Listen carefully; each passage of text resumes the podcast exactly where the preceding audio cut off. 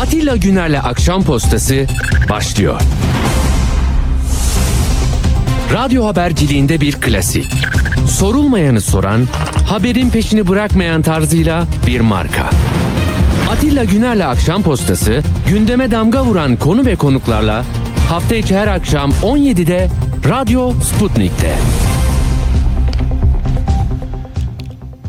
Akşam postasından hepinize iyi akşamlar efendim. Hoş geldiniz. Salı günlerden ve ayın son günündeyiz. 31 Ocak. Yani 103 gün kaldı o sizin sandık başına gitmenize. Ama biliyorsunuz burada bir yasal hukuki tartışma da var. Henüz netleşmedi. Ama hani bir sene önce söylemiş olmam bu, bu- beni çok büyütmez ama 14 Mayıs olacağına dair epeydir bir fikriniz var. Olsun. Şimdi yavaş yavaş e, kış soğuğu geldi. Ankara beyaz örtüye e, büründü. E, umarız her şey daha bir beyaz bir sayfa açmaya vesile olur diyelim. Böyle talepler var, iddialar var, vaatler var, hayaller var. Ama bunun karşısında da hayır böyle devam edecek diyen bir irade var. Ben şimdi hızlıca konuya gireyim. Dün altılı o masanın ittifak olmasından sonraki anlatımlarını dinledik, anladık. Ee, ama şimdi ben bu yarışa bu bu lafları ederek giren altı farklı anlayışa sahip partinin mesajları nasıl ulaşacak? nasıl dertlerini anlatacaklar? Haklarındaki olağanüstü böyle bir püskürtme harekatı, çevirme harekatı, hani askeri tabirlerle ancak anlatılabilir. Benim konum değil. Çubukla böyle haritaların üzerinden parti bayrakları arkadan, şuradan, şu, mevziler falan öyle işler dönüyor. Dönüyor ya dönüyor görüyorum. Bak şimdi ben ne yaptım?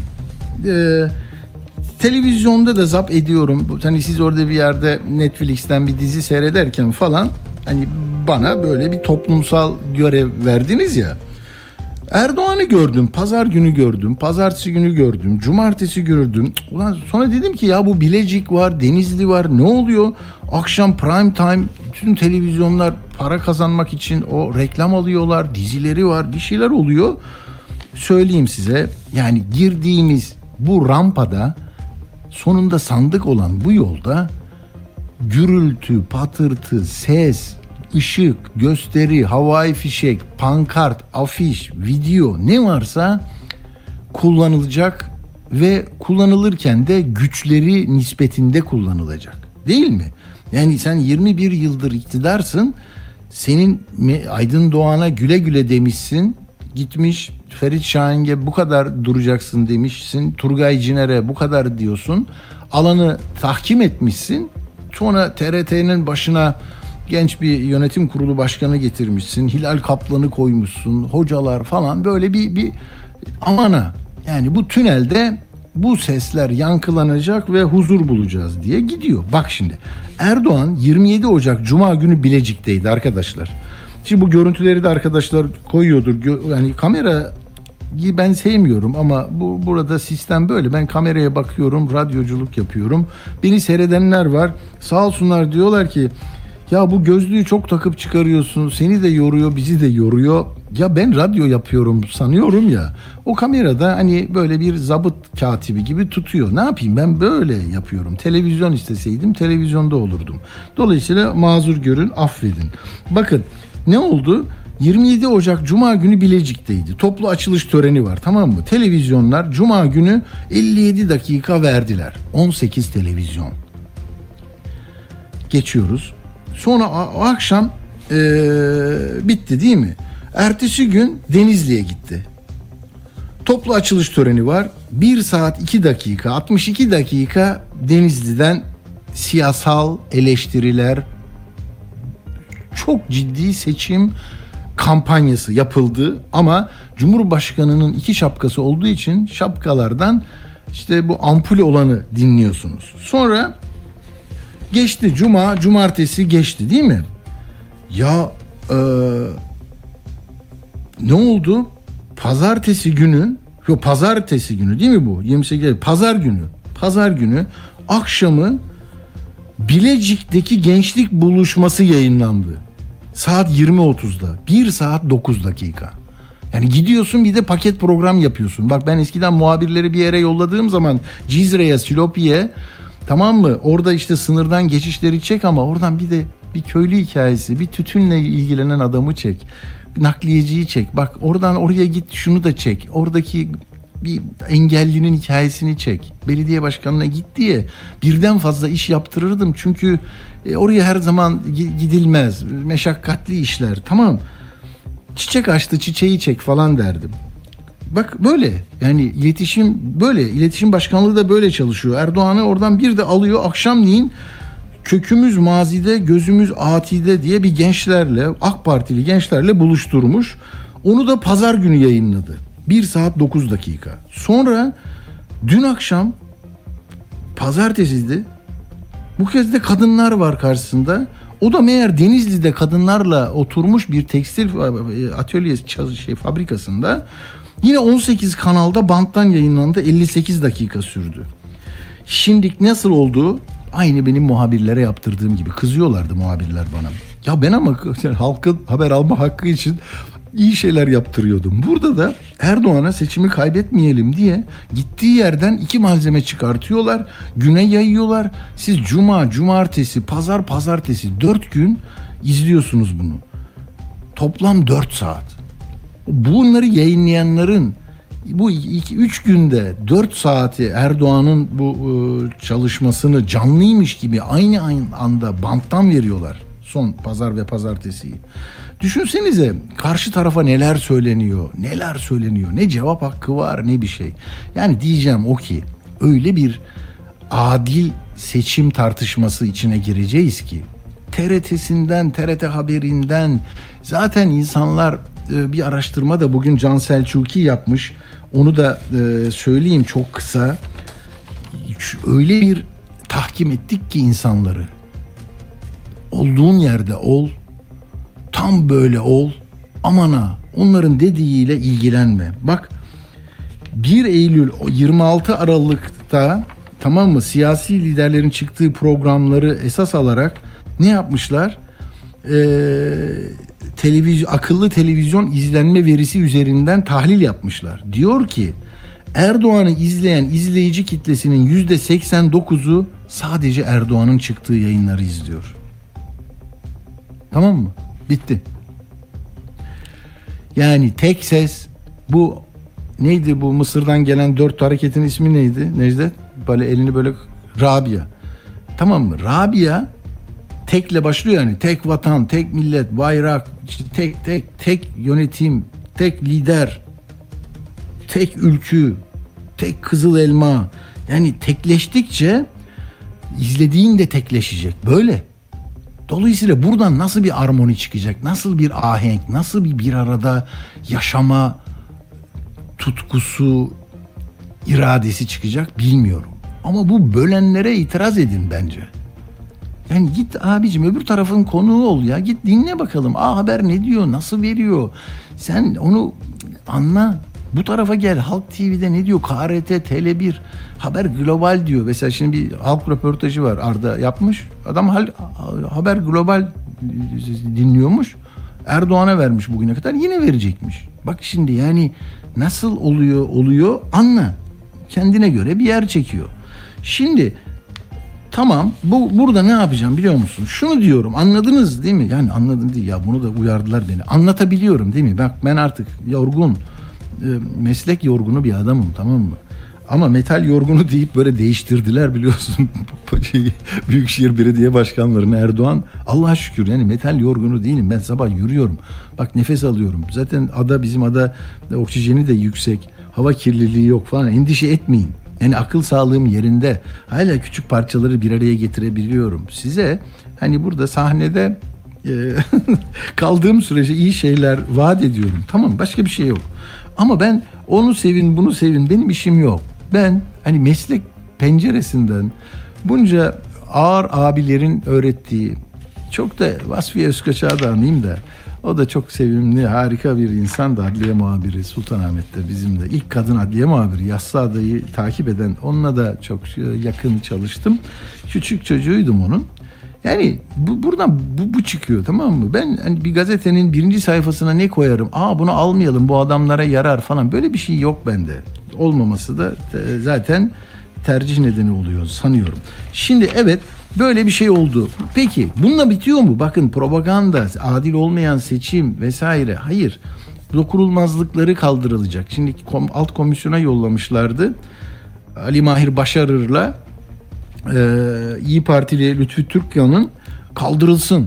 Neden? Bir mahkemede birisi hakimlerin olduğu kürsüye doğru adaletiniz bu mu demiş. Ötekisi de küfür etmiş. Küfürü de da açan e, şahıs zaten tazminat davası açabilir. Hapse girmeye gerek yok ama kaldırın dokunulmazlığı diyorlar kaldıracak. Gökçeada Belediye Başkanı'nın belediye başkanlığına baskın düzenlemiş bugün. Çevik kuvvet mi gitti? Ne küçücük adı da zaten ama gitmiştir. Helikopter istemiştir Çanakkale'den gitmiştir. Neyse. Ee, orada gittiler İyi Partili belediye başkanını aldılar. Çünkü yani HDP'yi alıyoruz, CHP'yi alıyoruz, ona ceza veriyoruz. Bu da eksik kalmasın diye Ünal Çetin, imar müdürü vesaire. İddiayı bilmiyorum.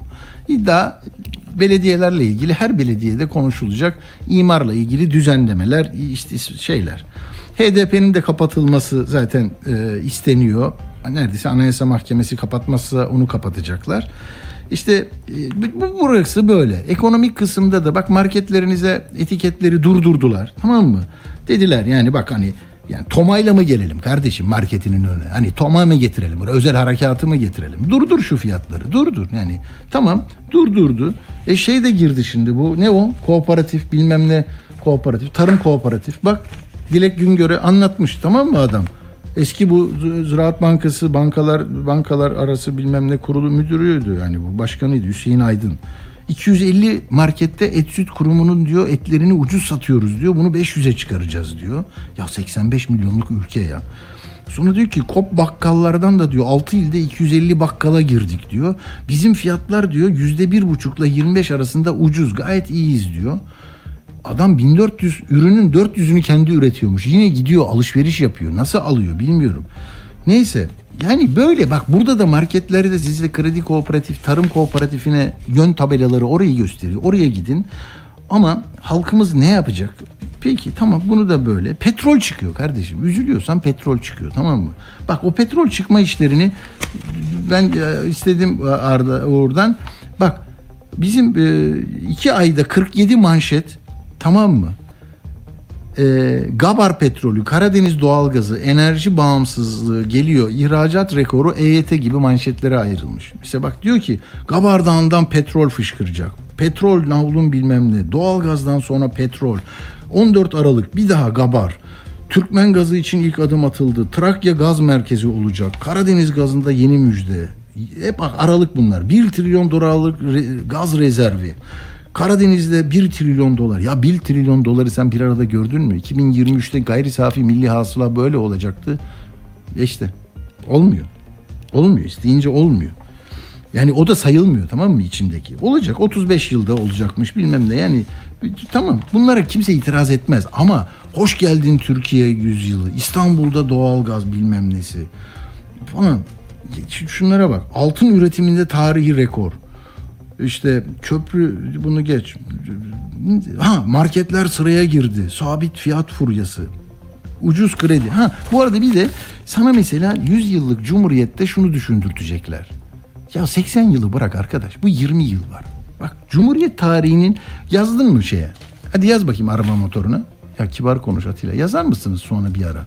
Cumhuriyet tarihinin en büyük sosyal konutu, Cumhuriyet tarihinin en büyük sosyal konutu, en kapsamlı affı, en kalabalık mitingi. Böyle diyor bak. Hep böyle. Yani Cumhuriyet 2002'den başlıyor. Şimdi bir şey daha eklendi buna. Gördüm, TRT'de gördüm. Cumhuriyet döneminin en büyük kış tatbikatı. Kars'ta yapılıyormuş, eksi onda. Yani emekçiye Allah kolaylık versin. Tamam bir şey demiyorum. Ama yani Cumhuriyet tarihinin en büyüğünü deyip, en ucuzunu deyip seçime doğru işte 4 saat oradan yayın bilmem ne böyle bir kuşatmayla e, olmaz ya. Daha adil olsun, daha adil olsun. Daha böyle göz boyama falan filan değil. Hakikatler içinden seçenekler olsun siz de seçin.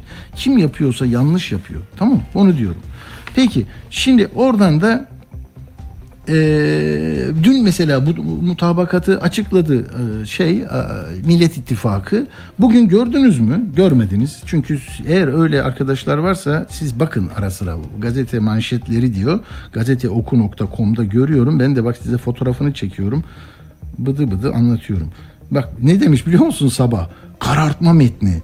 Kayyuma son dediler. PKK'ya finansın önünü kesen kayyum uygulaması kaldırılacak dediler.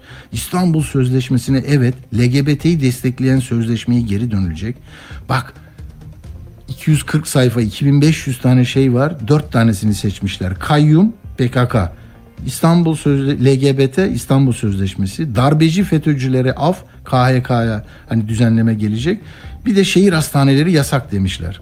Ya yenisini yapmayacağım diyor. Arkasına bakacağım diyor adam.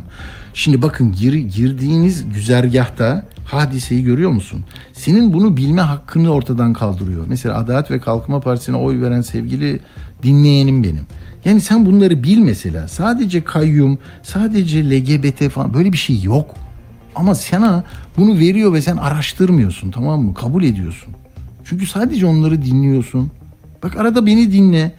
Ben burada bak hemen Kemal Bey'e kızıyorum. Herkese kızıyorum. Yani ben kı- kızmak için gelmiyorum da hani benim hoşuma gitmeyen herkese kimseye bağlılığım yok. Kimseye hesap sormaz. Patronajım yok burada. Tamam mı? Ama bak yine makul şeyler söylüyorum ha değil mi?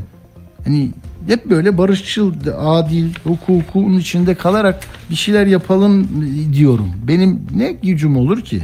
İşte sizin kadar. Yani şimdi korna çalın desem hani mesela Çin'de adamlar bir zıplıyor deprem etkisi yaratıyor. Siz mesela bir korna çalsanız mesela gürültü kirliliği artar mı? Bilmiyorum ki. Mesela basın bakalım kornaya. Başka arkadaşlarınız da var. Hayır ya dur kızarlar sonra kornaya niye basıyorsun durup dururken diye. Neyse şimdi bakın e, grupta da bugün toplantılar vardı. E, hocamızı arayacağım ben 2-3 dakika içinde. Onu e, aramayalım şimdilik. Kılıçdaroğlu'nun e, şeyinden başlayalım. Grup toplantısından.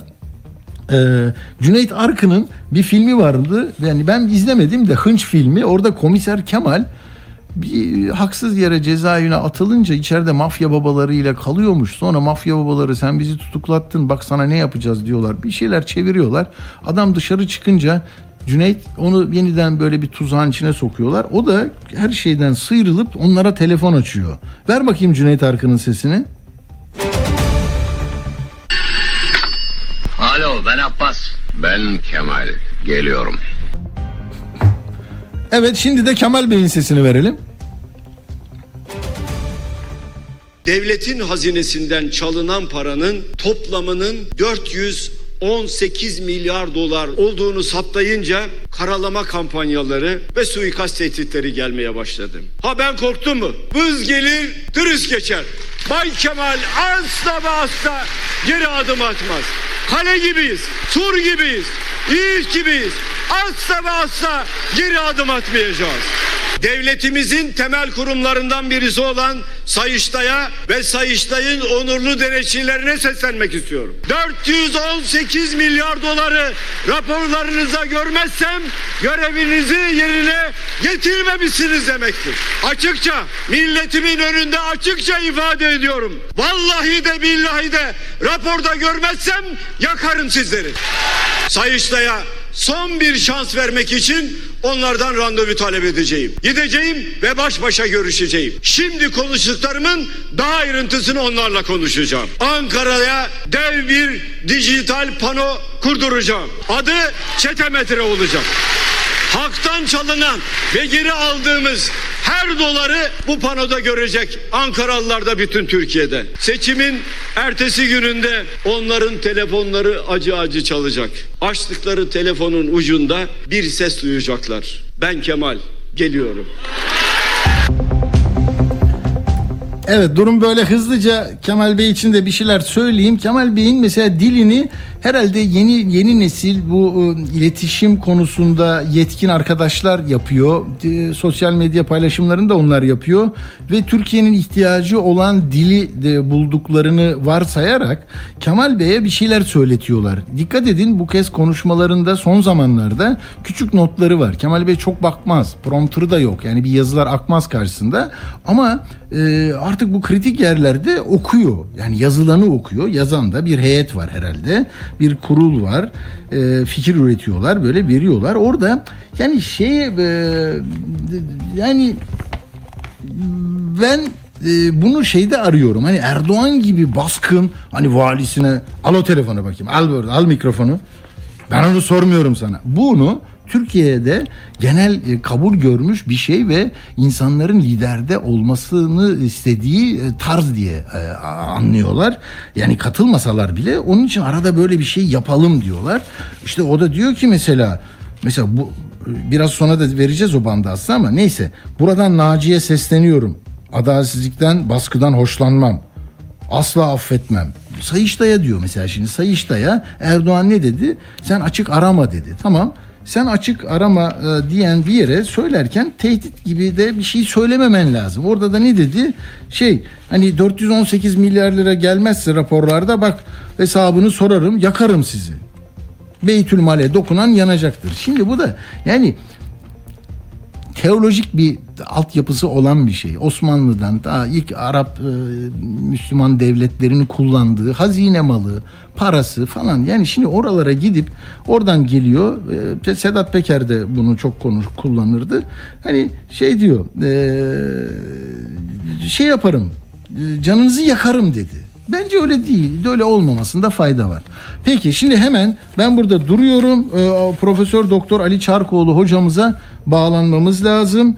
Ee, hocamıza bağlanırken de Arda'nın röportajını hemen verelim. Hocamız bağlanması süre alır diye söylüyorum. Verelim hoca yok değil mi? E tamam hoca gelene kadar dinler hoca da. Arda soruyor, vatandaş anlatıyor. Merhabalar. Merhaba. Dün e, muhalefetin altılı masanın bir konferansı vardı. Vaatlerini açıkladı. Dinleyebildiniz mi? Dinledim bir kısmını. Peki hangi televizyonlardan takip ediyorsunuz haberleri? Genelde haber globale bakıyorum ben. Muhalefetin her mesajı vatandaşa ulaşabiliyor mu? Tam olarak değil yani. Tam olarak değil. Özellikle gençlerin hiçbirine ulaşmıyor yani. Size ulaşabiliyor mu? Siz Ben- takip ben- edebiliyor musunuz? Ben şimdi 50 yaş üzeriyim bana ulaşır. Ben haberleri takip ederim ama 17-18 yaşında çocuklarım var. 20 yaşında çocuklarım var. Ona haber bile dinlemiyorlar yani. Onlara ulaşmak çok zor. Gençlerde bu sorun var. CHP'nin başkanı kim diyorum kızım diyorum. Tayyip Erdoğan diyor. Öyle mi? Başka bir şey bildikleri yok yani. Bu- Aslında oydu kullanacak yaklaşık 100 gün sonra. Tabii tabii oy kullanacak. E, gel- gelmiş 22 yaşına CHP'nin şey kim diyorum başkanı bana diyor Tayyip Erdoğan diyor. Başka kimseyi bildikleri yok. Ya, ya, ya İmamoğlu diyorlar ya Tayyip Erdoğan diyorlar. Peki Bu dünkü açıklamaya bakarsak Millet İttifakı'nın e, söylemiş olduğu şeyler sizin duymak istediğiniz şeyler miydi? Herhalde yani her insan duymak istediği şeyler yani. Herkes ister kim istemez ki. Ne düşünüyorsunuz peki seçim hakkında? Tayyip Erdoğan alır. Siz hangi partiye oy vereceksiniz? Ben de Tayyip Erdoğan'a vereceğim. Bu zamana kadar hep AK Parti'ye Hep, mi oy veriyorsunuz? evet hep e, AK Parti'ye oy verdim. Yine Tayyip Erdoğan'a vereceğim. Niye yalan söylüyorsun? Vereceğim Allah Allah. Ne? Vermem diyordun. Nasıl vermem? Yok ben... Gel ben- abi, Allah Allah. Yalan konuşma. Ben millete vermeyiz. Vermiyorum mu diyordu. Tayyip Vermiyorum Erdoğan'a diyor. Ben vermeyeceğim. Peki niye? Kendisi de vermiyorum mu diyordu. Evet, vermiyorum diyor. Evet. Yok ben öyle bir şey demedim. Beyefendi sizi tanıyor galiba. Komşum.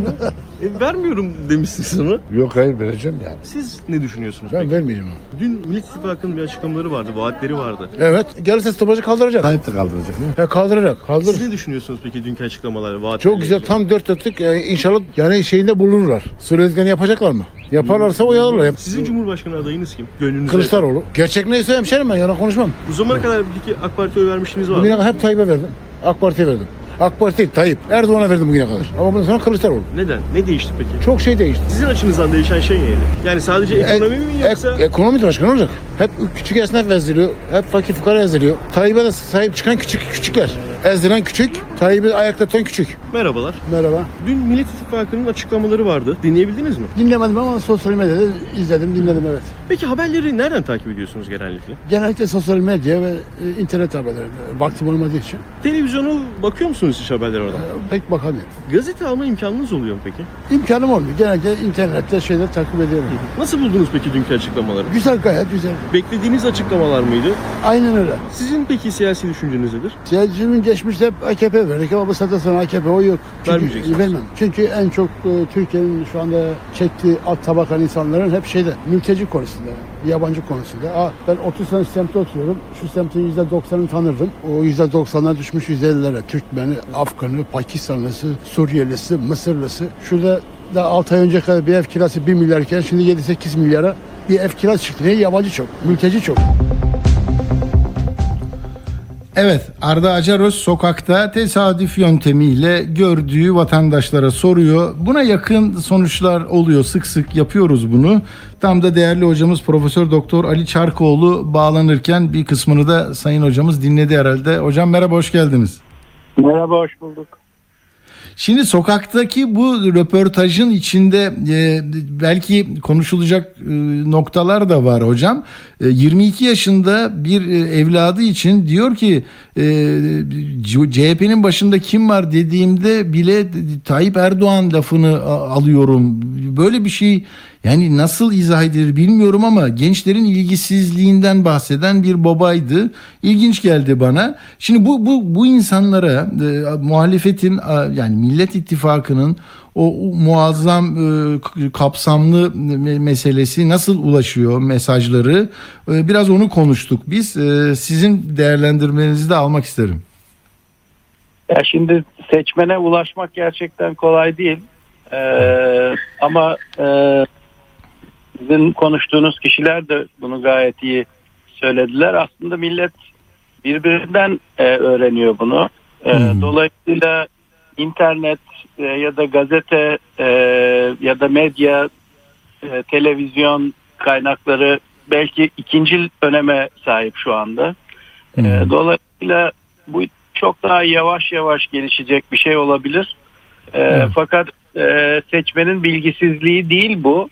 Bilgisizlikten ziyade e, az bilgiyle çok e, sonuca varma gayretidir bu. E, yani bu burada sizin verdiğiniz örnek belki çok e, ekstrem bir örnek. Yani e, parti liderlerinin bilinmemesi e, örneği. Ama e, pek çok zaman e, yani ben hatırlıyorum 2002 yılında da bu tür soruları sorduğumuzda çok temel e, e, konularda insanlar bilgisizdiler. E, bilgisiz olmaları e, doğru karar vermeleri önünde bir engel değil. E, bir takım çetrefil e, mekanizmalarla insanlar aslında sinyalleri doğru okuyup e, kendi kararlarını da doğru verebiliyorlar. E, Bunu e, nasıl, nasıl örnekleyebiliriz? E, yolunuzu e, haritaya bakmasanız da bir şekilde bulabilirsiniz örneğin. Harita okumayı bile bilmiyor diyemeyiz insanlara. Ama harita okumayı bilmeyen birisi de e, İstanbul'da yolunu e, bulabilir. Biraz zor olur belki Doğru. ama bu Doğru. Doğru. Hocam dünkü açıklamaya gelirsek orada e, çok önemsediğiniz unsurlar ya da m, yani doğru anlaşılıp anlaşılamayacağı konusunda seçmen üzerinde bir tereddüte m, e, yol açacak e, gibi gördüğünüz meseleler var mı? E, netlik anlamında e, kuvvetli mi? E, ne, nasıl değerlendiriyorsunuz? Ha, şöyle söyleyeyim şimdi burada e, herkesin beklentisini karşılamak Tabii. tabii, ki mümkün değil. E, eksikler var mı? Herkesin söylediği eksikleri burada tekrar etmeye gerek yok. Bence e, o eksikler de aslında bilinçli olarak bırakılmış e, eksikler. Yani e, burada önemli olan e, 2500 e, küsür tane taahhüt var. Bu taahhütler biraz fazla detaylı. Kimin umurunda e, bu kadar detay diye de bakılabilir. Ama önemli olan şey şu. Altılı masadaki her e, e, e, parti liderinin ve partinin bunların altına imza koymuş olmaları. Şimdi biz Evet. o iddia koydukları e, maddeler içerisinde itiraz edeceğimiz bir şey buluyor muyuz? Hmm. E, önemli olan e, nokta budur. Dışarıda kalmış olanların e, dile getirildiklerini görüyoruz. İyi Parti e, adına konuşan Ümit Özdağ zaten daha bu kamuoyuyla paylaşır paylaşılmaz İstanbul tartışıldı. Evet. e, bahsetti ve e, onun geri getirileceğini söyledi. Dün akşam da dinledim. Cumhuriyet Halk Partisi sözcüleri de sürekli olarak e, İstanbul Sözleşmesi'nden bahsettiler. E, şimdi bu ne demektir?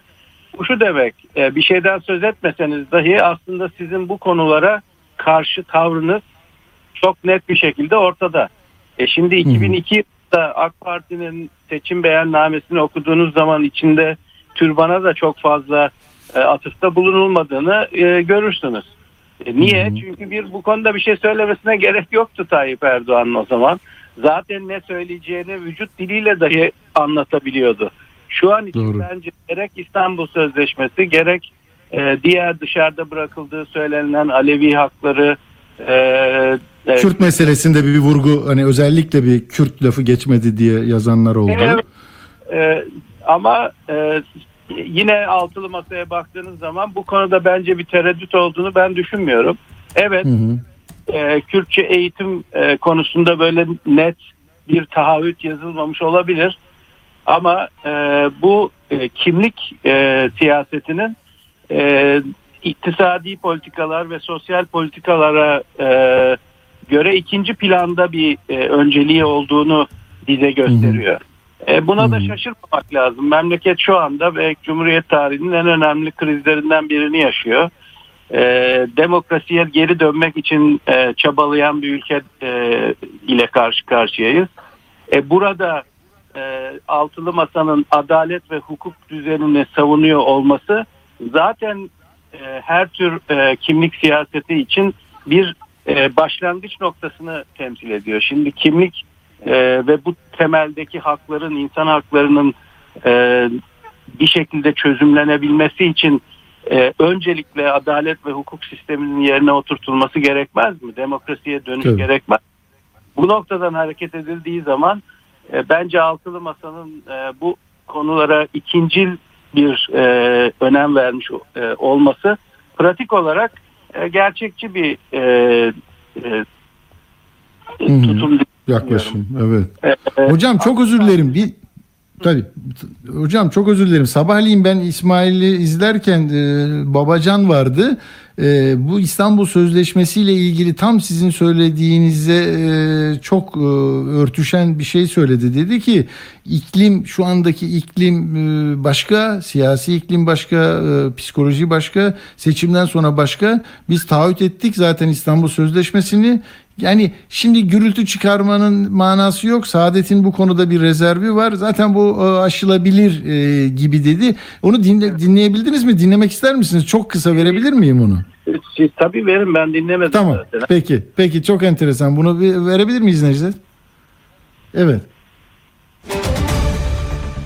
Bizim Deva Partisi'nin metninde İstanbul Sözleşmesi ile ilgili çok açık hükümler var. İstanbul Sözleşmesi Ne geri dönülmesi. Biz Deva Partisi olarak geri dönülmesi gerektiğini düşünüyoruz. Her partinin de bu soruya ayrı ayrı cevabı olabilir. Ama unutmayalım ki bu bir mutabakat metni. Yani mutabakat metni. Altı parti mutabık kalsa buraya girer. Partilerden biri, iki, üçü neyse itiraz ederse buraya girmez. Peki Bizim ama anayasada öyle oldu. kazandığınızda o zaman ne olacak? Mutabakat yoksa İstanbul Sözleşmesi nasıl yaşatacak? Şimdi anayasa metni de öyle. Anayasa metni mesela. Bu biz bunu baskıya gönderdik. Anayasa metni. Evet. Pazartesi artık açıklıyoruz. Sanırım cumartesi günü bir iki maddeye itiraz geldi. Baktık, oturduk, konuştuk. Tamam dedik mutabakat metni. Ha, baskıdan döndü. Tabii. O basılanlar iptal edildi. O birkaç madde çıktı. Yeniden bastırdık bunu yani. Demokraside bunların hepsi var. Yani mutabakatsa mutabakat var. Ço çoğulculuk var, çoğunlukçu var. Bunlar hepsi demokrasinin kavramları. Dolayısıyla ne olacak? Seçimlerden sonra biz Deva Partisi olarak bu iddiamızdan geri çekilecek halimiz yok. Vazgeçtik diyecek halimiz yok. Deva Partisi'nin duruşu bu konuda değişmeyecek. Ama seçimlerden sonra eminim ki bu tekrar değerlendirecek günü geldiğinde. O gün tekrar bunlar konuşulacak. Seçimlerden sonraki şartlar farklı oluyor biliyorsunuz. Seçim öncesi farklı oluyor. Şimdi seçime doğru giderken ki siyasi psikoloji farklı oluyor. Seçimden sonraki siyasi psikoloji farklı oluyor. Dolayısıyla seçimden sonraki siyasi psikoloji çerçevesinde bütün bunları tekrar bakarız, ederiz, konuşuruz. O günün gereği neyse yaparız ama biz Deva Partisi olarak biz bu duruşumuzdan geri adım atmayız. Öyle bir şey yok. Çünkü dersimizi çok iyi çalıştık.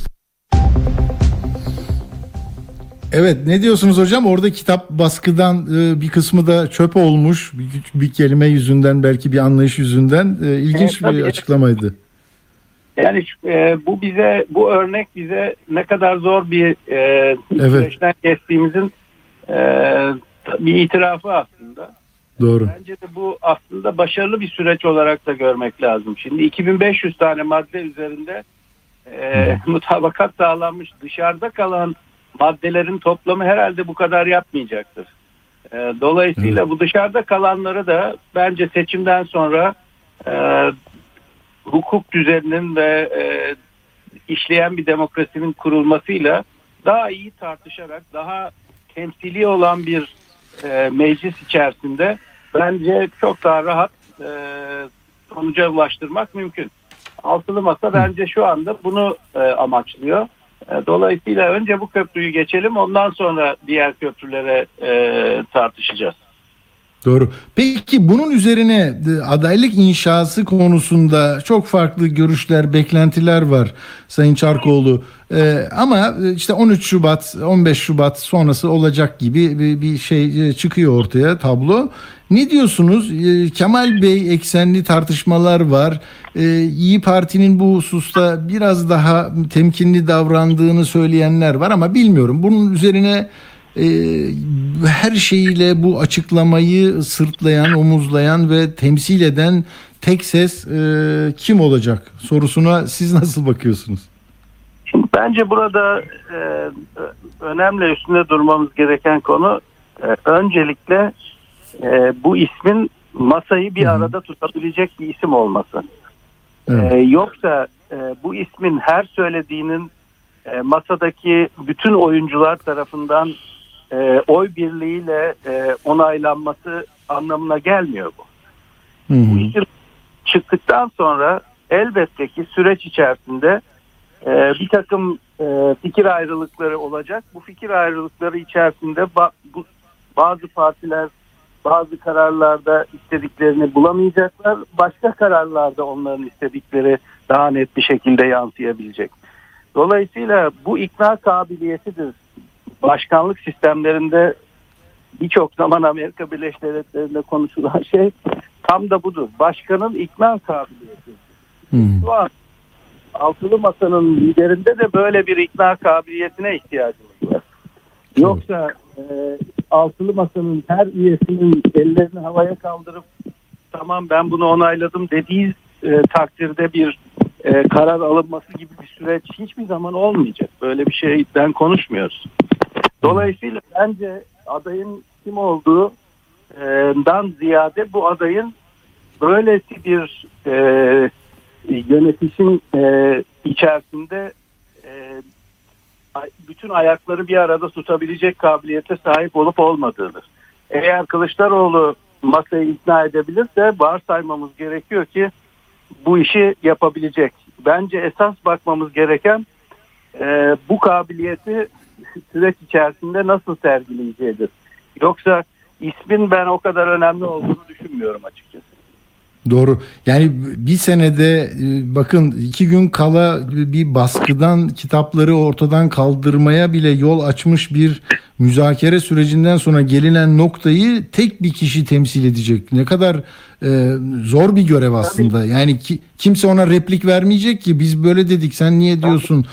Yani onun o değil mi bir e, alanı açacaklar ona. E, tabii ki altılı masadan Kemal Bey'in olması o manada uygun düşüyor pek çok insana ama bir yandan da böyle genç siyaset bilimcileri görüyorum hocam. Hani biz bizeyiz bizim radyo samimi bir radyo.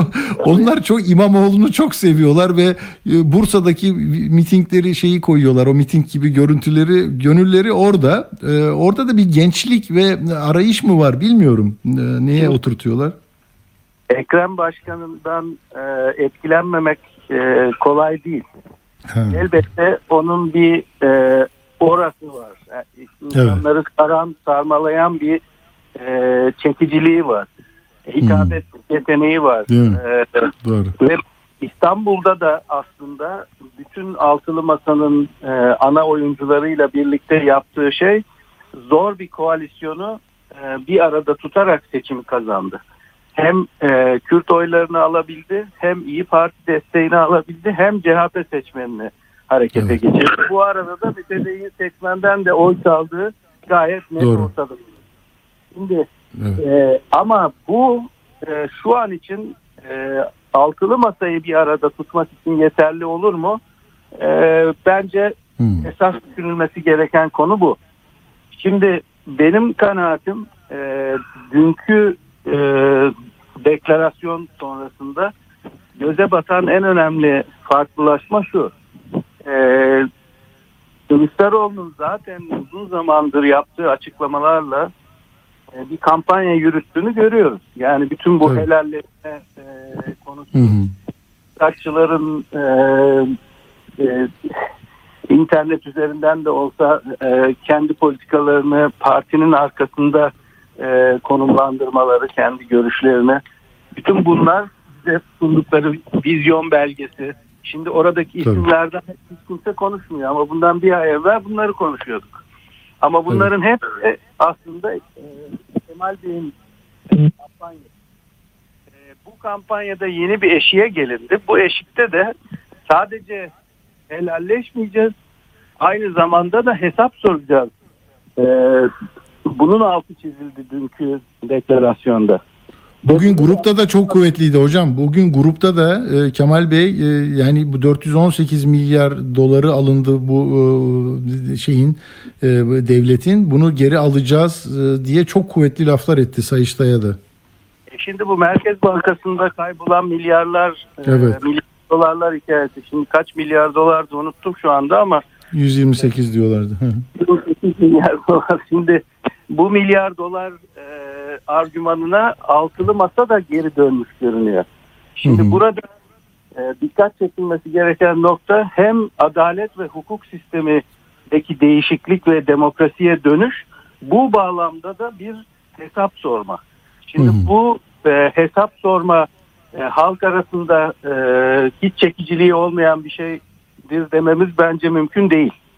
Şimdiye Hı hı. kadar iktidar bunu kazanılan e, haklardan ya da e, AK Parti dönemindeki kazançlardan hesap sorularak onlardan geri atım atı- atılacağı şeklinde bir yorumla e, geriye döndürülüyordu. Evet. Halbuki şu anda bizim karşı karşıya olduğumuz hesap sorma doğrudan hem adalet sistemindeki e, düzensizliklerin ve adaletsizliklerin e, sonuçlarına dair hesap sorma hem de yolsuzluklara dair bir hesap sorma. Hı. Bu e, bence siyasi olarak e, seçmende bir e, çekiciliği olacaktır.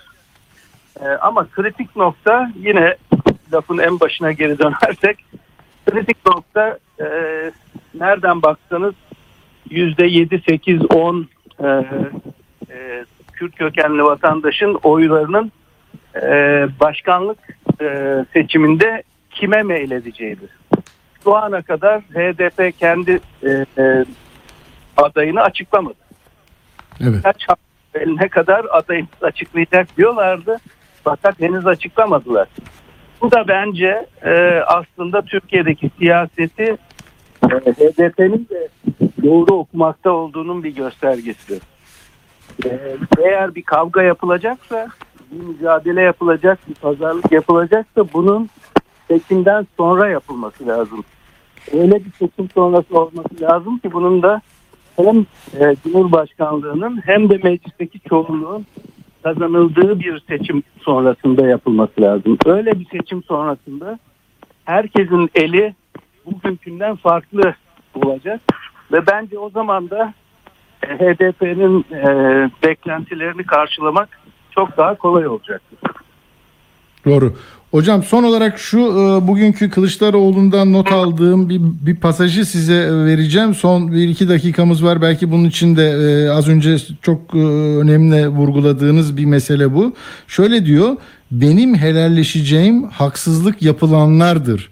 Yani e, her kuruşun peşine düşeceğim ama e, helalleşmeyi yanlış anlamayın. Haksızlık yapılanlarla helalleşeceğim diyor. Yolsuzluk yapanla değil. Kime haksızlık yapıldıysa onunla oturup helalleşeceğim. Roboski ile bu önemli tabii değil mi? Hem Kürt seçmen için Roboski ile Ali İsmail Korkmaz'ın ailesiyle Soma ile başı kapalı kızlarımıza haksızlık yapıldığı için ki biz o dönemde suskun kaldığımızdan dolayı onlarla da helalleşeceğiz. Liste uzun diyor. Şimdi bunlar bir, bir, bir- tabii toplumun değişik kesimlerine çok önemli mesajlar gibi herhalde e- e- etkiliyordur değil mi o seçmen havuzundaki insanları da? E, elbette yani e, maalesef medyada o kadar e, değişik şekillerde bu tartışılıyor ki içerik bu şekilde net bir şekilde seçmene aktarıldığı zaman öyle tahmin ediyorum ki seçmenin görüşleri de yavaş yavaş e, değişecektir. Ama kampanya bu. Kampanya içerisinde bu nasıl yapılacak? E, bu başarılabilecek mi? E, onu görmemiz Anladım. Peki e, Profesör Doktor Ali Çarkoğlu hocamıza çok teşekkür ediyorum. E, Çok faydalı oldu. Zaman ayırdınız. Teşekkür ediyoruz hocam. Ben teşekkür ederim. İyi günler. Sağ olun. Evet Ali hocamız e, hakikaten e, net, anlaşılır e, ve durumu iyi analiz eden bir değerlendirmede bulundu. Çok teşekkür ediyoruz. Şimdi gruptan e, ha bu arada bunun bir baş tarafını kaçırmış olabilirsiniz diye bakın insanlar koşturmaca içinde her şeyi e, anında tüketemiyoruz. Şunu dedi halkıma Kemal Bey'i söylüyorum. Halkıma bir taahhütte bulunmak istiyorum. Çeteleri temizleme, devlet hazinesinden sülükleri temizleme operasyonun başlamadan önce ha bunu vermiştim zaten. Çetemetre koyacakmış oraya dijital. Her bir doları te- te- tahsil ettiğinde orada düşecekmiş. Ee, yani hesaplaşacağı insanların bu yol- yolsuzlukları yapanlar olmadığını söylüyor. Çünkü hani yok sen beşli çeteyle mi şunla mı bununla mı e, helalleşeceksin diye eleştiriler vardı. Orada netleşiyor. Öyle anlıyorum ben. Şimdi e, Bahçeli'nin şeyi vardı. Grup toplantısı vardı. Bahçeli tabii Cumhurbaşkanımız, adayımız e, işte Türkiye yüzyılı o konularda aday da olur, e, her şey güzel olur diyor. E, Onu e, biliyoruz ama ben burada başka bir noktaya getirmek istiyorum. Şimdi e, 17 bin kişi MHP'den istifa etti. Onu görebiliyorsunuz Yargıtay'ın ilgili sayfasından. Ona dair bir yorum yaptı. Yani tazik yok kendisine ama grup kendi şeyine, taraftarlarına, örgütüne, teşkilatına dediği şu ee, yani e, bu konuda e, sessiz kalmayın, e, etki altında da kalmayın. Yani biz davamız 54 yıllık dava. Hiç e, şey yapmayın, moralinizi bozmayın. Hani bıyığını kesip partiden ayrılmışlar diye diyor ki bıyığını kesip ayrılanlar varmış. Manen aramızda olmayanlarla zaten ilgilenecek değiliz. Ama biliyoruz ki o fotoğraflara girenlerin e, çoğunda e, benzer bıyıklar vardı. İşte manen, madden e, bıyık gitti ama e, onu nasıl değerlendiriyor? Hadi bir dinleyelim Bahçeli'yi. Bıyığını kesmiş ayrılanlar varmış. Manen aramızda olmayanlarla zaten ilgilenecek değiliz. Hiç olmayanların yokluğundan da şikayet edecek değiliz.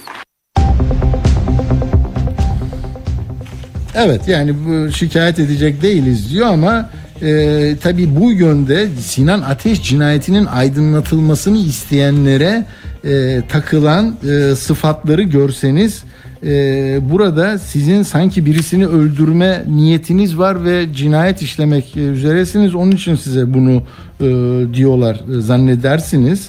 E, yani neymiş onlar işte e, beşinci kolcular e, değil mi E, vatana ihanet edenler bilmem neler bu Sinan Ateş cinayetinin e, o, açıklığa kavuşmasını istedikleri için bu böyle ağır iddia, iddialarla karşılaşıyorlar. Ne diyor? Ee, işte bize kan sıçratmak isteyenlerin alayının elinde, yüzünde, yakasında ve vicdanında şehitlerimizin kanı var. Şimdi kan sıçratmak ne demek? Bu tutuklanan 18 kişinin içinde MHP ile ilişkisi olan illiyet bağını kolayca bir savcının kurabileceği bir şematik o, tablo çıktı ortaya. İl Yönetim Kurulu, ülke ocakları vesaire bunlar e, avukat, avukat e, Milliyetçi Hareket Partisi'nde e, aday olmuş. Yani burada her şey o, o cephede dönüyor. Kimse demiyor ki oraya e, hiç olmayan bir şeyi. Niye kan sıçratsın? Sonra kan sıçratsanlar o cinayetin soruşturulup aydınlatılmasını isteyen o Ayşe Hanım Değil mi? Semih Yalçın'a nasıl cevap verdi? Yani burada bu cinayeti hala ortada kan akıyor, kırkı çıkmamış. Bunları soranlara e, elinde, yüzünde, yakasında, vicdanında şehit kanı var. Yani benim şehit kanı mı var benim elimde? Bir gazeteci olarak onun aydınlatılmasını Uğur Mumcu'yu nasıl istiyorsam bu e, susurluk arkasından e, çapraz ateşe tutulanların da e, ortaya çıkmasını istedik. O şeyciler, kumarhaneciler, Topal. Yani Topal Topal'ın teşkilatının e, bizi suçlaması da o zaman mümkün olabilirdi. Öyle şey olur mu? Şeytanın uşakları, emperyalizmin maşaları, e, neyse içimize sızmış işbirlikçiler diyor. Kızıyor tabii sessiz kalanlara da davamızın e, ok yağmuruna tutuluyor. Risk almıyorsunuz. Bana ne diyenler, kendini ortaya koymayanlar onların da diyor yat, ya- not aldım diyor. Yani ne bilir onu MHP'ye yakın hangi çevrelerse bir şey bakanlık dağıtırken buralarda koşanlar vardı anlamına gelecek bir şeyler söylüyor. Ama önemli olan bu değil. Bu değil. Bu değil. Sinan Ateş tetikçi ortada yok. Gelmiş e, 40. gününe yaklaşıyoruz. 40'ında ne olur Bursa'da bilmiyorum. E, 17-18 kişi hangi cinayette 18 kişi tutuklandı? Niye o adam 10 gün sonra tutuklandı? 3 defa geldi gitti milletvekilinin yanındaki. Kurgu mu var? Kim düzenliyor? Savcı niye değişiyor? Bu sorular masum, makul, anlaşılır, namuslu herkesin soruları. Örgütler de kendilerini e, bu gibi işlerden uzak tutuyorlarsa zaten onların da e, böyle yapmasında fayda var. HDP'de Pervin Buldan bugün kürsüdeydi. Hadi bakalım bir de Pervin Hanım'ı dinleyelim. savcıları, hakimleri, kolluk güçlerini, valileri, imamları, bürokratları seçim kampanyasında Truva atı gibi kullanan AKP, MHP bunlarla yetinmemiş olacak ki gizli tanıkları da seçim kampanyasına kattıklarını hep birlikte görüyoruz.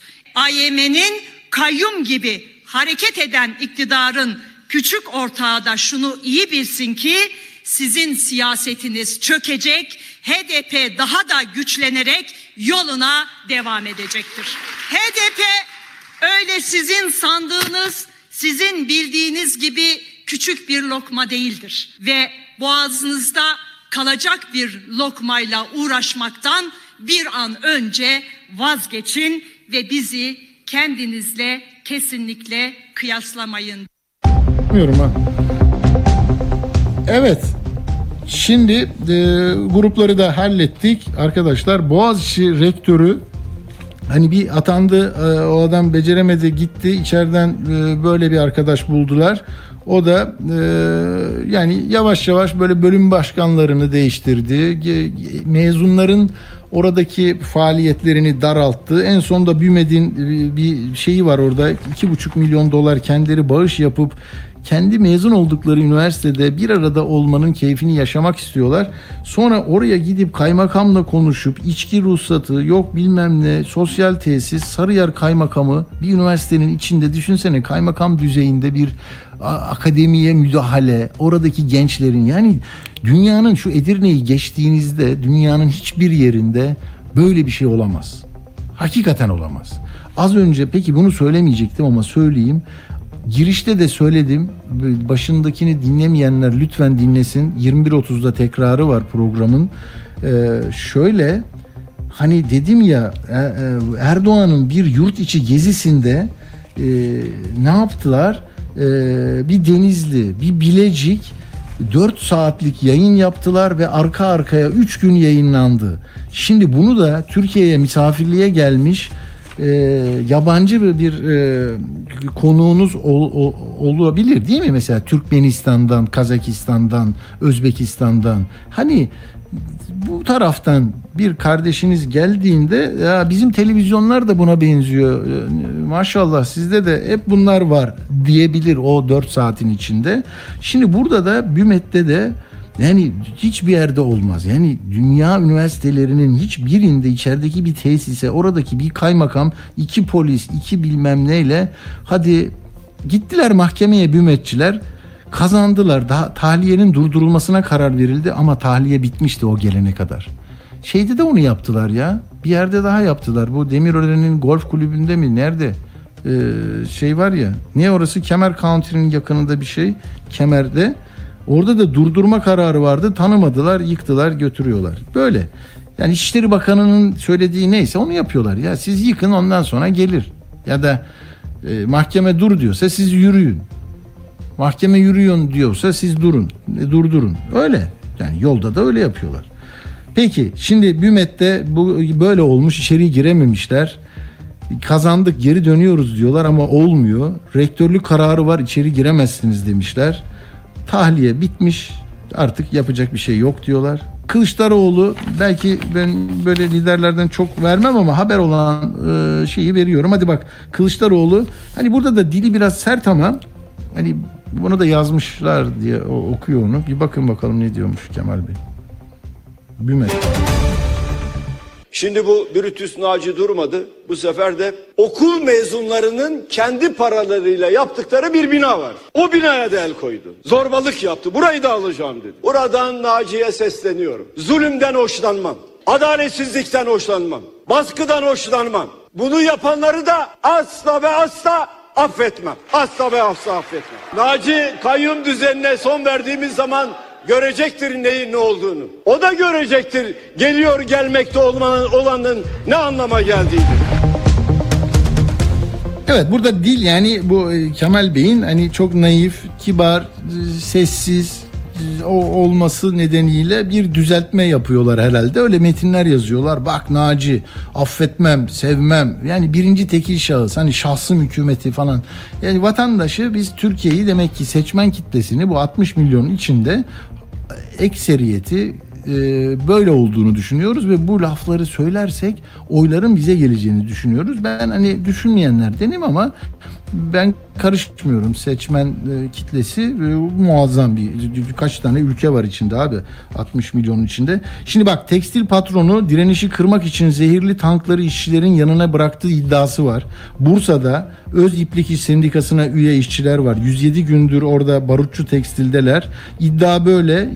İşveren kabul etmiyor ama gözümüz hadi ben de Kemal gibi konuşayım. Gözümüz üzerinde Bursa'da amana böyle bir şey yapamazsınız. Yapmayın. Hoşçakalın.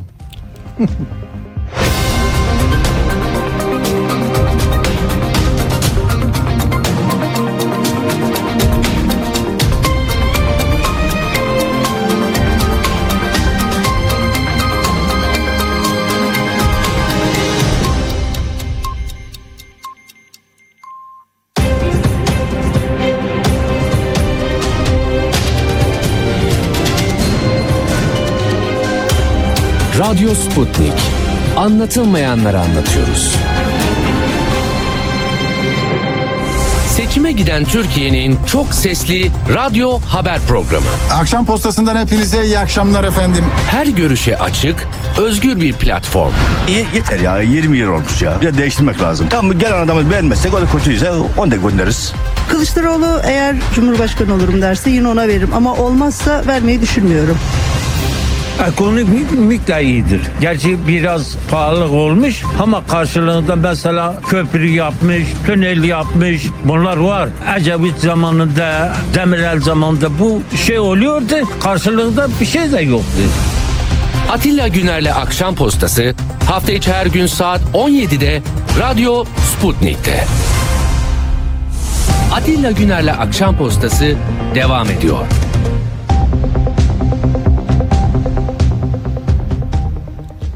Evet efendim gündelik bu hırgürden uzak işler arıyoruz. Saat 18'den itibaren hani e, daha iyi hissedeceğimiz, kendimizi daha iyi hissedeceğimiz konular, bakışlar, ufuk sahibi, e, donanımlı, e, keyifli işlere yönelmek istiyoruz. Bugün de öyle yapacağız. Ee, Urla'daki Open Campus'e gideceğiz. Bakın burası 2017'de kurulmuş 25 bin metrekarelik yer ama işte e, pe- pek çok talihsizlikler üst üste geldi ama oradan e, küllerinden yeniden doğuyor diyeceğiz herhalde. Deprem oldu, fırtına, hortum, pandemi. E, burası iyi bir yer. Tamam mı? Bak Türkiye'de iyi yerler de var. Murat Girgin de bunun için e, hakikaten ne derler ve her şeyini verdi yani. Biz biliyoruz çünkü bizi dinliyor. Başka arkadaşlığımız yok. Radyodan arkadaşlığımız var. Yüz yüze görmedik ama Murat'ı çok kıymetli görüyoruz. Çalışmalarını ve bütün arkadaşlarını da e, desteklemek için zaman zaman konuşuyoruz. Murat hoş geldin. Merhaba. Merhaba Atilla abicim. Merhaba herkes. Şimdi ne yapıyorsunuz siz? Bak ben senin bu şeyini gördüm ya. Enginar, tere, roka, maydanoz gidiyor böyle. E, zarzavatlar, soğan, sarımsak, bilim, film, kilim, mühendislik, mimarlık, iklim, heykelcilik, kerestecilik. Bak diyorsun ki sonunda birbiriyle alakasız gibi görünen ama inanılmaz derecede alakalı şeyler üzerinde düşünen, üreten insanların ortaklık mekanları. Harika. Hadi bakalım biraz dinleyelim. Biz buraya ruhen, fikren nasıl e, katkı sunabiliriz? Orayı da görebilir miyiz diye soracak dinleyici. Sen bize anlat Murat. Yeniden ne yapıyorsunuz bu Haziran'da? Ee, Haziran'a kadar burayı hazır etmeye çalışıyoruz. Bir haliyle e, burada işte bin kişi 10 gün boyunca kalıp işte 200-250 civarında işte konu uzmanı Türkiye'nin dünyanın farklı yerlerinden gelip e, genç insanlara eğitimler veriyordu. İşte belli konularda farkındalıklar ya da erken uyarılar. Yani örneğin işte yapay zeka önemli falan gibi etkinlikler yapıyorduk biz 6-7 sene önce. Ee, o onu böyle işte bir zemin hem zemin yaratalım diye aslında ee, bir open kampüs yapalım. Aç, açık bir kampüs olsun. Biraz da böyle şey olmasın işte e, hırgür olmasın. Yani bu hani yoktur bilmem nedir bu akademinin başında bir takım şeyler var böyle sivil bir yer olsun ee, bütün sivil toplum kurumları akademinin de e, aslında ortaklaştığı endüstrilerin de ortaklaştığı bir yer olsun gibi bir hayal. Aslında biraz da böyle fikri temelleri de ta stoacılara, işte antik Yunan okullarına falan dayanıyor. Ben işte e, işte biraz da böyle ucundan tarihçiyim falan. E, diğer arkadaşlarla konuşurken böyle bir fikri temellendirme yaptık ve gençler de o fikri beğendiler, geldiler, burada kaldılar. Hatta şu anda bile işte 5-6 yıl önceki bizim o kamp dönemlerinde gelen e, genç arkadaşlar e, böyle kış yaz demeden gelip burada misafirimiz oluyorlar. E, konuşuyoruz, ediyoruz. Çok Herkesin güzel. kendi Bunun patron, patronu var mı buranın Murat? Yani bir grup böyle senin gibi e, gönüllü insanlar, sevdalı insanlar hani çarkı nasıl döndürecekler böyle e, oraya gelelim. Bence çünkü hayır bizi dinleyenler arasında böyle çok büyük e, istihdam e, sağlamış insanlar da var. Ta- Tamam mı? Yani mesela oradan şöyle ya ben orta kademe yöneticilerime hani iklim krizi ve ne yapabiliriz'i öğrenmek istiyoruz. Ee, Sizden bunu belki şey yapıyor değil mi? Profesyonel bir e, alım yapıyor yani. Adamlarını yolluyor. Siz de ona e, hizmet veriyorsunuz. Böyle mümkün mü böyle bir şey? Bu orta, orta vade işte yaptığımız şeylerden konulardan bir tanesi böyle bir şey. Aslında Hı, hı, hı. bir yer olmak. Çünkü e, işte bu arada şey diyelim burası bir patronsuz mekan. Ortak Tamam. kendimize. Çünkü ko- kooperatifiz. Kooperatifçiliğe inanıyoruz. Kooperatifçilik Tamam. aydınlanma çağının e, ilk böyle dönemlerinden beri yaşayan e, işte böyle ideal idealist insanların hayat bulabildiği bir ara- araç. Yani hı, e, hatta aydınlanmanın şeyi biraz böyle yolcu e, yolcu şey gibi olacak ama ben çok özledim yap yap. yap yap. Dur dur onu arayacağım bu ara ya, ya, halledeceğiz onu. e, işte Kant diyor ki işte aydınlanmanın babası diyelim. E, e, işte bilim e, o, o- organize bilgidir. E, bilgelik ise organize yaşamdır diyor. E, biz böyle yaşanan, yaşanan, bilgi üretilen bir yer oluşturmayı hedefliyoruz. Yani bu bizim hani bu şartlarda bu kadar işte çatışmanın bir sürü gündemin falan değiştiği bir ülkede e, çok ütopik bir iddia gibi ama biz bunu küçük ölçeklerde deniyoruz, yapıyoruz. İşte böyle 10 mesela 12 kişilik bir e, ekip olarak Türkiye'nin farklı yerlerinden, farklı disiplinlerden insanlar 2 yıldır buraya geliyorlar. İşte burada yanımızda üniversitede var. Oranın laboratuvarlarını da kullanıyoruz. Burada da e, işte bahçede e, filan şey yapıyoruz. Doğal yapı malzemeleri ürgesi yapıyoruz. Sonra o acaba işte buradaki tarımsal atıkları nasıl değerlendiririz derken e, depremde yıkılmış binaların yeniden e, yapılmasında yapı statini affedecek bir nihai ürüne dönüşüyor. Aslında kısmen malzeme bilimi, kısmen tarım, atık, tarım, e, bir, biraz içinde mühendislik var, bilim, e, bilim iki tane doktor öğrencisi örneğin bunu tez konusu yapıyor. Biraz böyle hiyerarşisiz, altsız, üstsüz, e, patronsuz bir şey deniyoruz. Yani bu bir e, şey olabilir, işte bir, bir, bir şeyler evrilecek yani. Çok da e, belki hani ticari işletmeler şeydir böyle büyük hedefleri vardır, yıl sonu ciro hedefleri var. Bizim öyle bir hedefimiz yok. Bir tür Tabii. e, ilerledikçe bir şeyler Ama masraflarınız var. Sizin de masrafları karşılamanız lazım ki dönsün çark tabii ki. Evet. E, şimdilik biraz şey işte e, kuyruğu dik tutmaya çalıştık. Pandemi döneminde burası artık e, şey oldu tamamen bir tarla statüsünde işte e, bir yere dönüşmüştü. Bir de üzerine yangın yaşadık. Yangından sonra bir de ağır bir Covid atlattık. O Covid Evet. E, aslında şey hani metabo- metabolik sendromu olanların çok daha ağır atlattığını söylüyordu doktorlar. Gerçekten de bu kilolu milolu işte biraz böyle pandemide de herkes aslında şey oldu. Pa- pandemi insanların pandemiden etkilenmesine neden olacak şekilde insanları e, şey yaptı. O metabolik sendrom, kilo e, filan e, hımbıl bir şeye soktu çoğu insanı benim bildiğim özellikle beyaz yakalıları, metropolde yaşayanları filan evde tıkılı kalmak filan onu fark ettik. Çok ağır bir e, Covid atlattı. Yani bir ay, bir buçuk ay kendimize gelemedik. E, ve ondan sonra da işte ben biraz böyle bu aralar yazıyorum. E, kilo vermeye başladım. İşte biraz daha düzenli ol, e, yemeye, et, etmeye başladım. Biraz daha Ha ben sana takılmıştım onu. Hakikaten ne yapıyorsun onu nasıl bir disipline kavuşturdun ya senin ben günlük ritmini? Ya adalı adalı gibi yaşıyoruz. Yani ben İstanbul'da yaşarken çok gidip gelirdim. E, orada Evet. işte ya, e, o adanın böyle görmüş geçirmişleriyle sohbet etmeyi çok severdim. Hepsi iki diren bir çekirdek.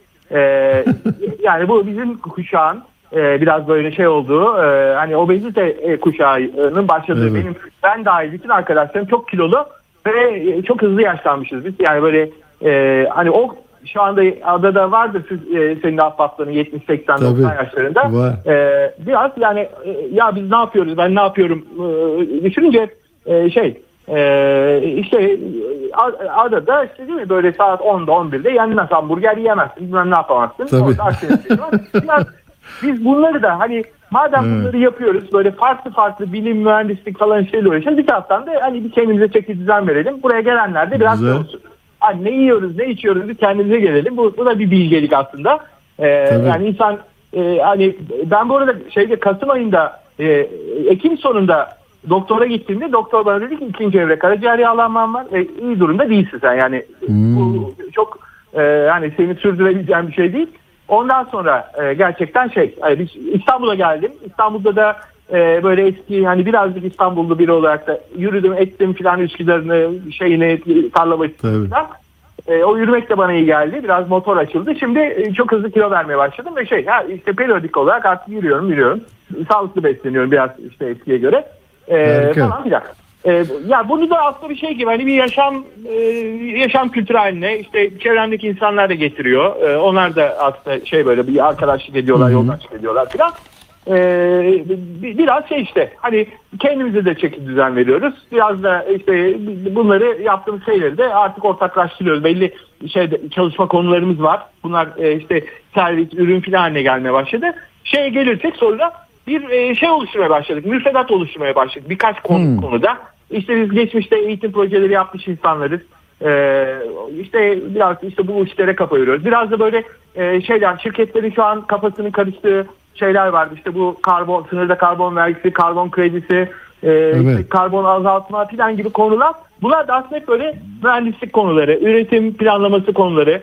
E, bunları da e, işte uzun zamandır çalışıyorduk. Yerel yönetimler için veriye dayalı karar verme, veri bilimi falan gibi eğitim başlıkları şey yaptık. Biraz pragmatik, hani bir öğrendiğimiz, bildiğimiz, yaptığımız şeyleri e, işte başkalarına da anlatabilir miyiz? Anlatırız. Şöyle yapalım, böyle yapalım falan diye bir yola çıktık. Özetle biz işte e, şeyde e, kurumlara da işte böyle sürdürülebilirlikle ilgili teknik e, biraz böyle mühendisliğe yakın e, konularda eğitimler vermeye Çok güzel. hazırlayacak, hazırlanacak şekilde bir organizasyon haline geldi. Peki yani ilk defa duyanlar ya da eksik bilgiye sahip olanlar e, sizin web sitenize girebilir. Oradan da çok ayrıntılı bilgiler var. Neler verilmiş bugüne kadar, e, hangi etkinlikler düzenlendi, kimler geliyor eğitime katkı sunuyor. Ben de birçok böyle e, baktığımda tanıdık radyoda da benim e, konuk aldığım pek çok ismi de gördüm. E, hakikaten e, yani burada tabii ta, ta- talip e, yani bu burayı e, gelmeyi düşünen, talep edenlere bir mesajını alalım son olarak Murat. Yani e, oranın konumu ve statüsü nedeniyle hani böyle çok ticari bir yer değil. Burası kooperatif dediğin gibi. E, o zaman hangi e, yöntemle sende bir eğitim almaya, bir yazın orada ne bileyim bir 10 gün geçirmeyi düşünen bir arkadaş grubu varsa e, onları nasıl karşılıyorsunuz? Biz seve seve e, bizim işte farklı böyle problem alanlarında çalışıyoruz. O problem alanlarıyla ilgilenen herkes bir şekilde bizim misafirimiz oluyor. Sonra çok böyle ahbap haline geldiysek beraber çalışmaya başlıyoruz. Genelde yani biraz böyle Orta Doğu kültüründe ahbapla iş yapılmaz falan gibi bir şey var. Aksine biz ahbaplığın iyi bir e, ortaklık şeyi olduğunu düşünüyoruz. E, yani bir misafirlik sonra e, işte bizim burada bir buna kolektif diyoruz iş kolektifleri o bir, e, bir- e, konuşurken bir anda şeye dönüşüyor. Bir işte atıyorum bir belediyede bilmem ne ortak bir proje. Örneğin şu anda e, şey yapıyoruz bir ormanlaştırma ile ilgili çalışıyoruz. Karbon e, karbon yatırımı e, filan konusu var. Bununla ilgili iki yıldır çalışıyorduk e, zaten.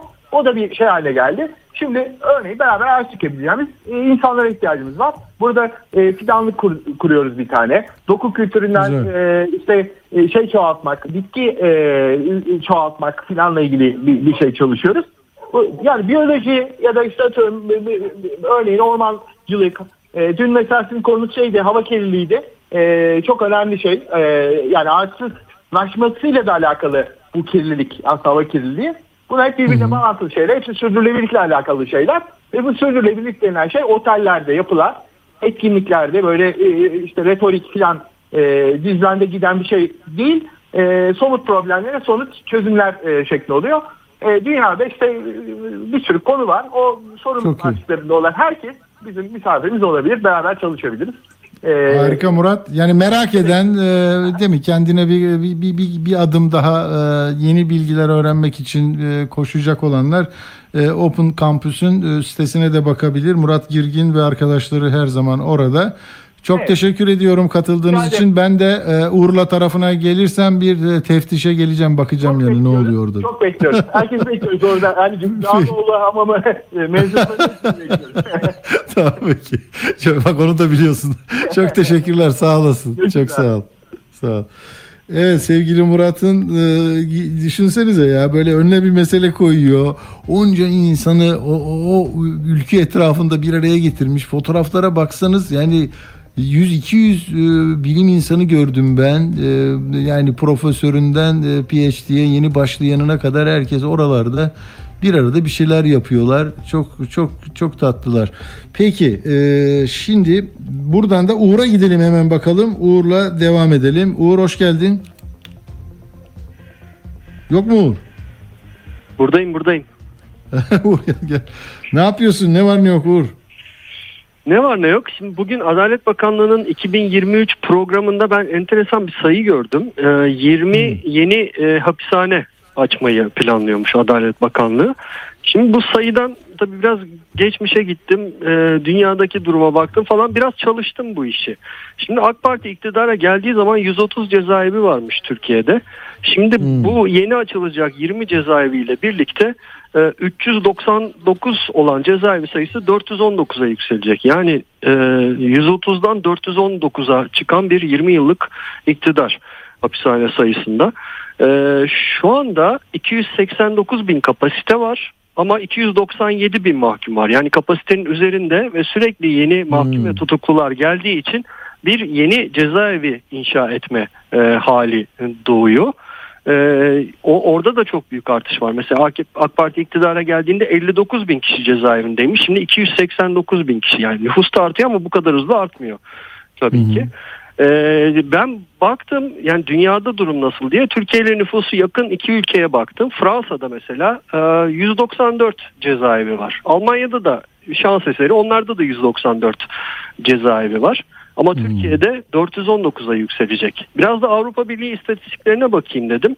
Türkiye e, Avrupa'da nüfusuna oranla en yüksek hapishane mevcuduna sahip ülke.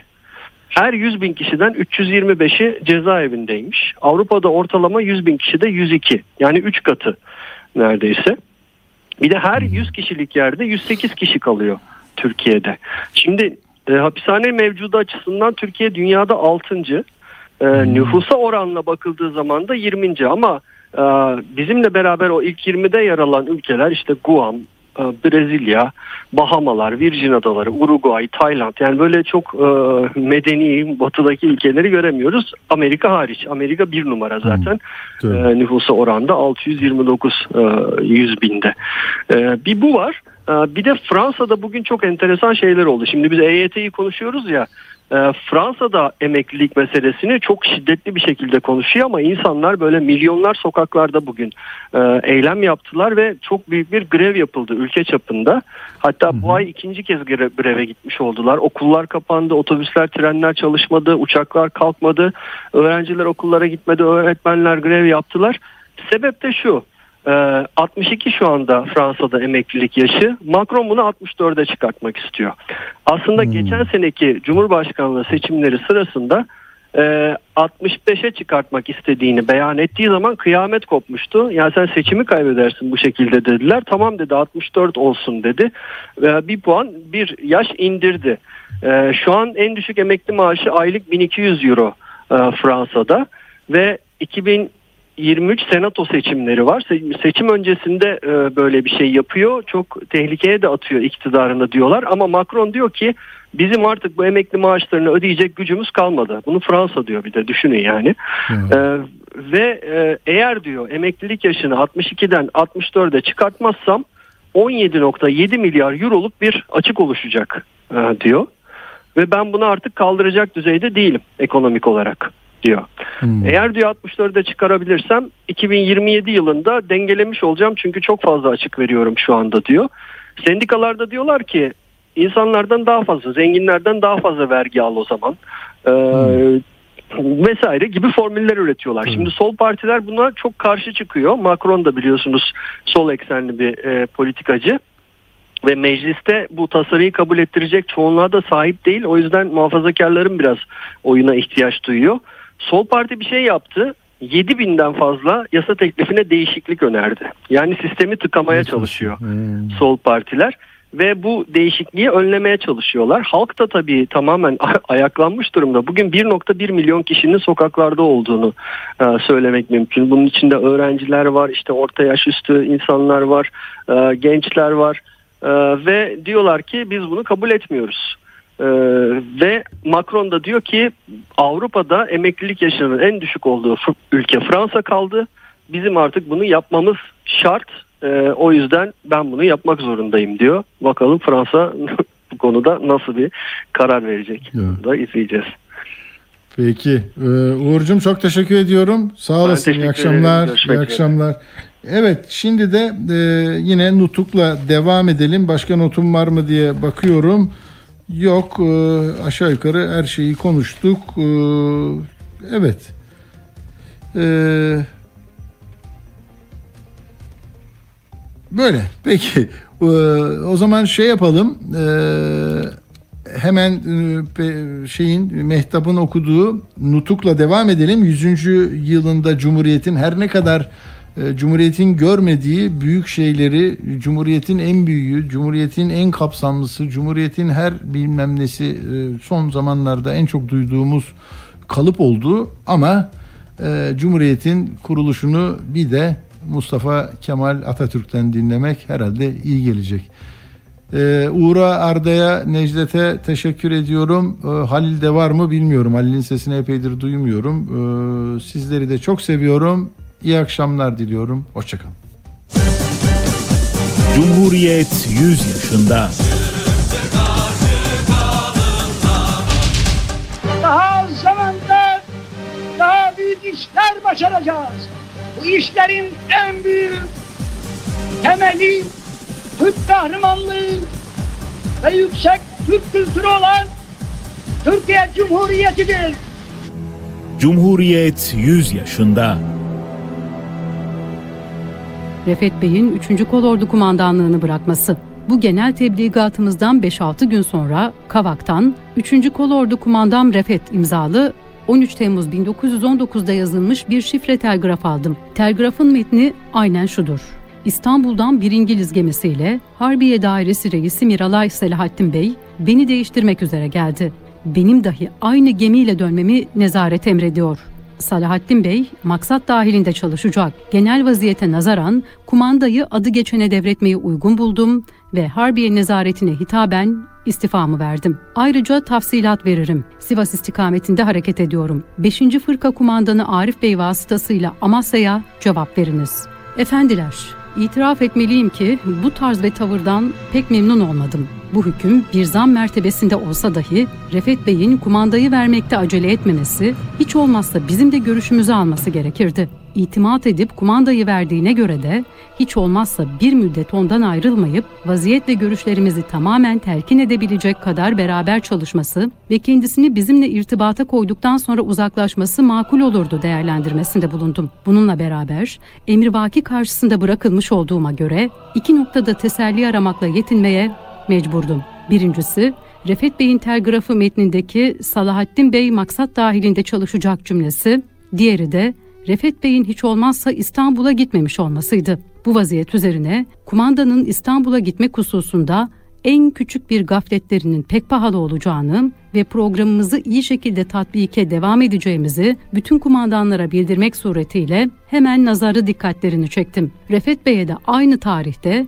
Salahattin Bey'in kararlarımızı iyi tatbik eyleyeceği, buradaki arkadaşlar nezdinde pek ziyade hislenmeye sebep olmuş ve kuvvet vermiştir cümlesini de ihtiva eden bir şifre telgraf çektirdim. Salahattin Bey'in kendisine de aynen şu telgrafı çektirdim. 14 Temmuz 1919 Amasya'da 5. Fırka Kumandanlığına Refet Bey'edir. Aşağıdaki telgrafnameyi uygun görürseniz Salahattin Bey'e ulaştırınız ve neticesini bildiriniz.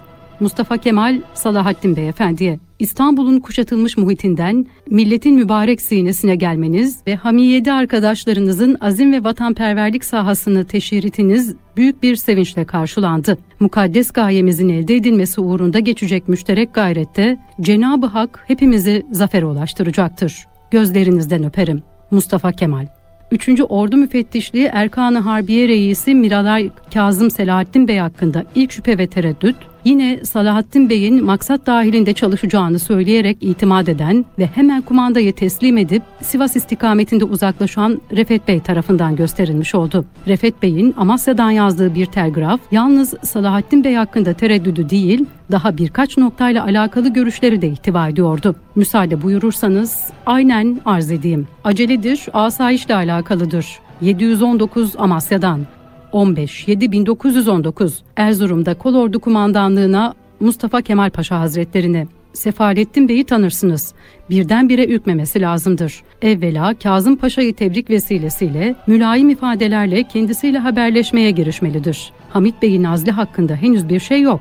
Fakat mahallinde bırakılması için teşebbüslerde bulunuldu. Azl olunursa buralarda kalacağını pek ümit ediyorum. Bununla beraber tesir yapıyorum. Benim dönmem için İngilizlerin hükümete baskı yapacaklar. Benim dönmem için İngilizler hükümete baskı yapacaklar muhakkak. Ben vaziyete göre icabına girişerek buralarda kalacağım. İngilizlerden ve buradan geçen Amerikalı'dan anladığıma göre Kazım Paşa'nın vaziyeti dahi tehlikelidir. Daima itidalin gözetilmesini ve vaziyetin iyi idare edilmesini tekrar tavsiye ederim. 5. Fırka Kumandam Arif bu telgrafnamede ismi geçen Hamit Bey, Samsun mutasarrıfı bulunuyordu. Hamit Bey, Samsun'a varışımızın ilk günlerinde Refet Bey'in mazideki hukuku ve tanışıklığı sebebiyle müşterek maksat ve dahilinde nihayete kadar bizimle beraber fedakarane çalışacak vasıflarda bir arkadaş olduğuna itimadı bulunduğu için bana tavsiye ettiği ve benim sadarete ve özel olarak Erkam Harbiye-i Umumiye Reisi Cevat Paşa'ya vuku bulan bildirimimle Samsun'a getirebileceğimiz zattı. Böyle bir zatın er geç azlolunacağına şüphe var mıydı?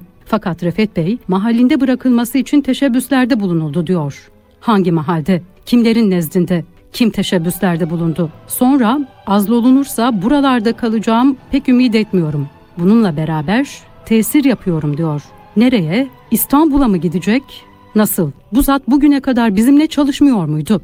Bu telgrafında Refet Bey kendisinin dönmesi için İngilizlerin hükümete baskı yapacaklarını muhakkak görüyor ve vaziyete göre icabına girişerek buralarda kalacağını söylüyor. Halbuki vaziyet malum ve yapılacak şeyi ben kendisine 7 Temmuz 1919 tarihli umumi talimatında bildirdim. Ondan başka yapılacak şey yoktu.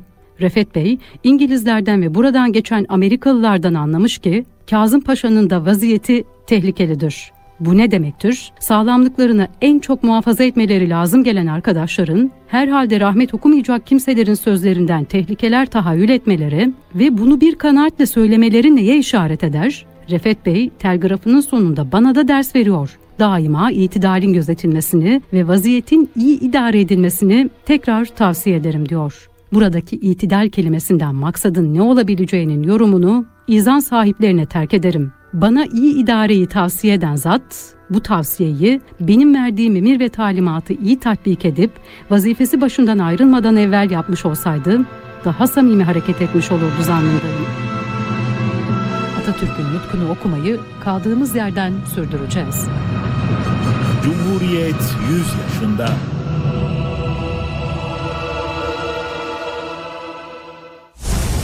Atilla Güner'le Akşam Postası sona erdi.